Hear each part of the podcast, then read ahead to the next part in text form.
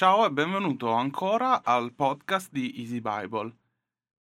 Eccoci giunti alla spiegazione dei Dieci Comandamenti.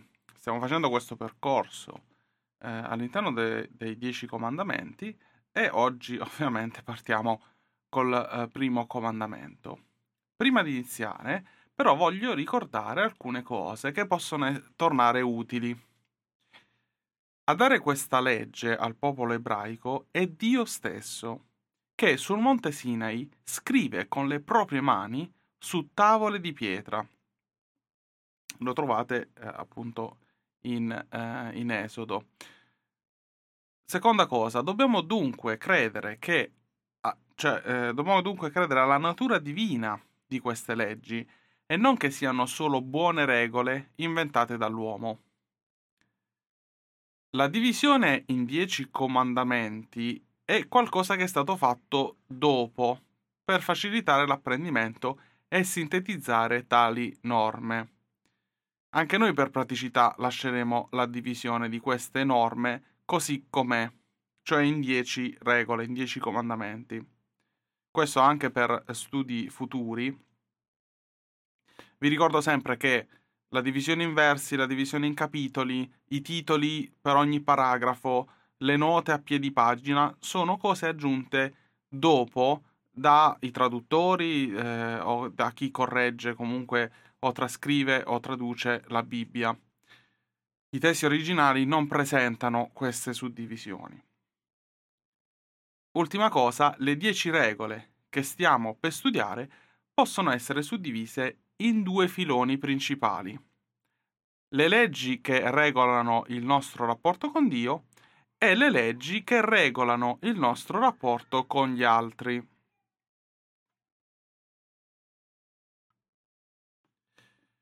Ma passiamo adesso al primo comandamento.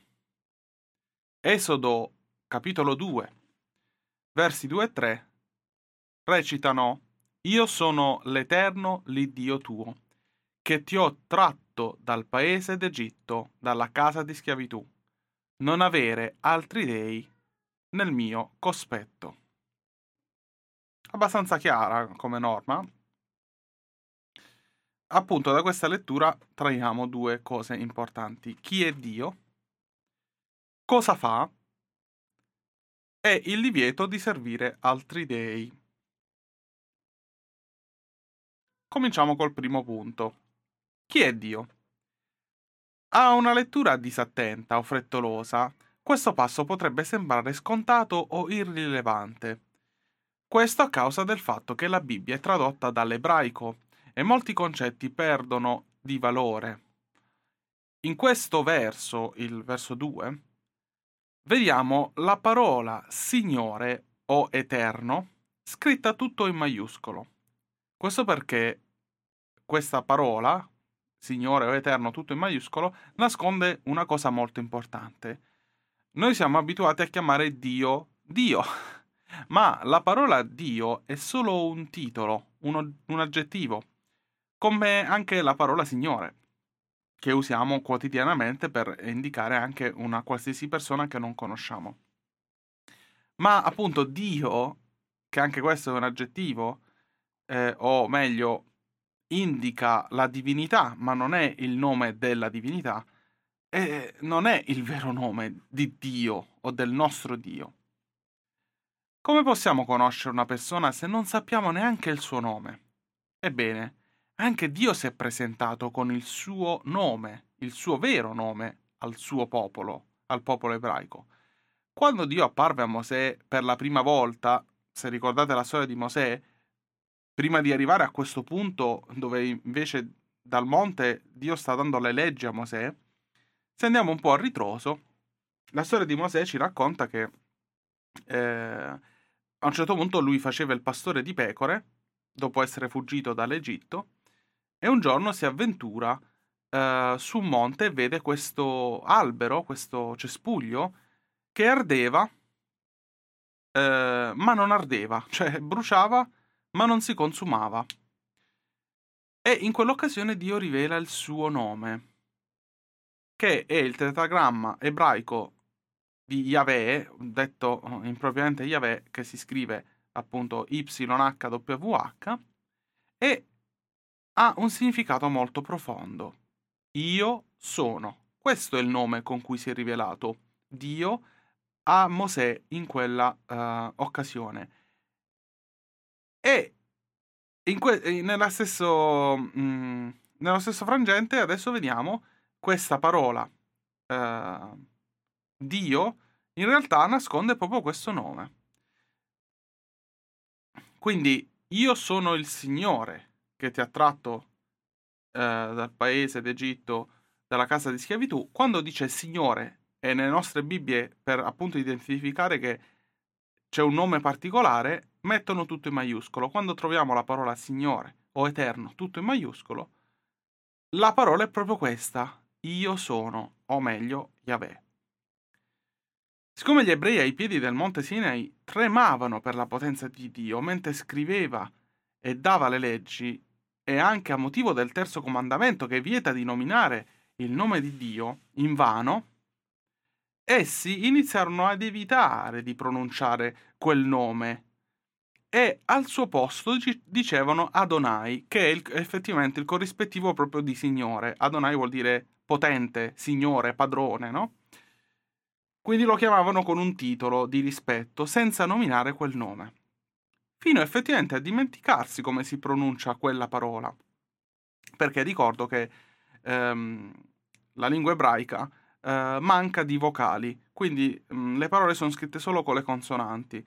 Quindi se uno non sa più quali consonanti vanno in quella parola, mh, mm, può dimenticarsi effettivamente come può essere ehm, detto uh, correttamente una parola. Oggi i traduttori della Bibbia fanno una cosa simile. Quando appunto leggono in un testo la parola che dovrebbe essere quella di Yahweh, eh, appunto io lo dico così, ma può essere che non, è, non sia così il, la pronuncia, scrivono in maiuscolo Signore o Eterno. Ecco svelato l'arcano. Quindi io sono è il, no, è il nome del nostro Dio. È il nostro Dio, il grande io sono. E non un Dio qualsiasi come Zeus, Thor, Odino, Baal, Osiride. Non c'è da mischiare. Ecco perché uh, a cosa serve questa introduzione. Uh, perché Dio, o meglio, a cosa serve eh, questa premessa nel, nel primo comandamento?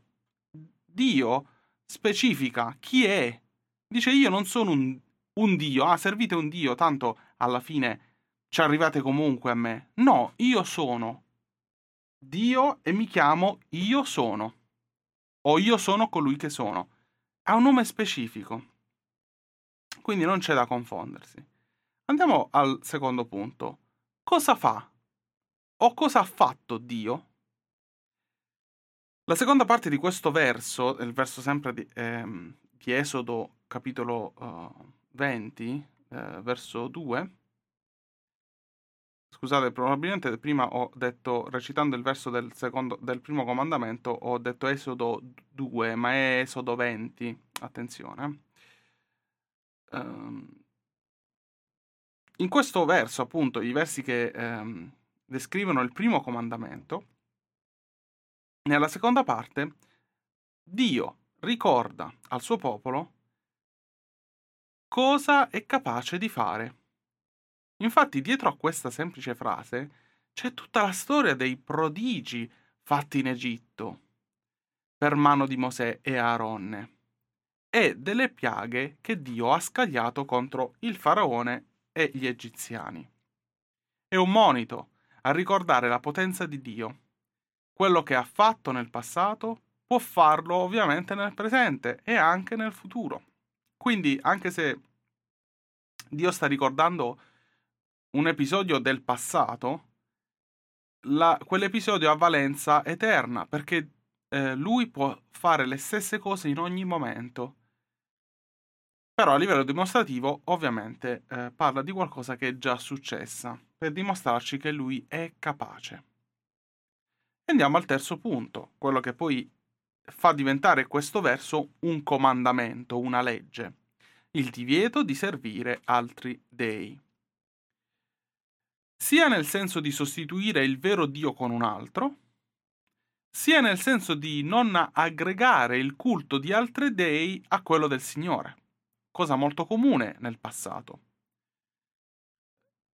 Appunto, noi oggi siamo abituati, le maggiori religioni mondiali sono monoteiste, e quindi siamo abituati ad avere un, un Dio solo. Ma nel passato eh, c'erano i vari Pantheon e quindi ehm, conosciamo anche abbastanza bene il Pantheon eh, delle, delle, divinità greche, eh, non tanto sconosciute anche quelle del, ehm, delle divinità nordiche, eh, anche quelle dell'induismo. Eh, quindi Dio non si preoccupa solo di non essere sostituito con un altro Dio, ma anche di non essere inserito insieme ad altri, perché Lui è l'unico vero Dio. Quindi eh, in questa legge viene introdotto il concetto di monoteismo, cioè Dio vuole che non sia mischiato con altre divinità.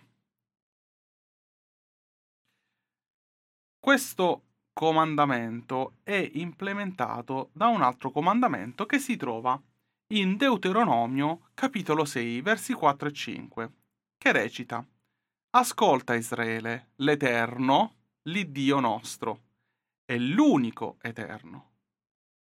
Tu amerai dunque l'Eterno, il tuo Dio, con tutto il cuore, con tutta l'anima tua e con tutte le tue forze.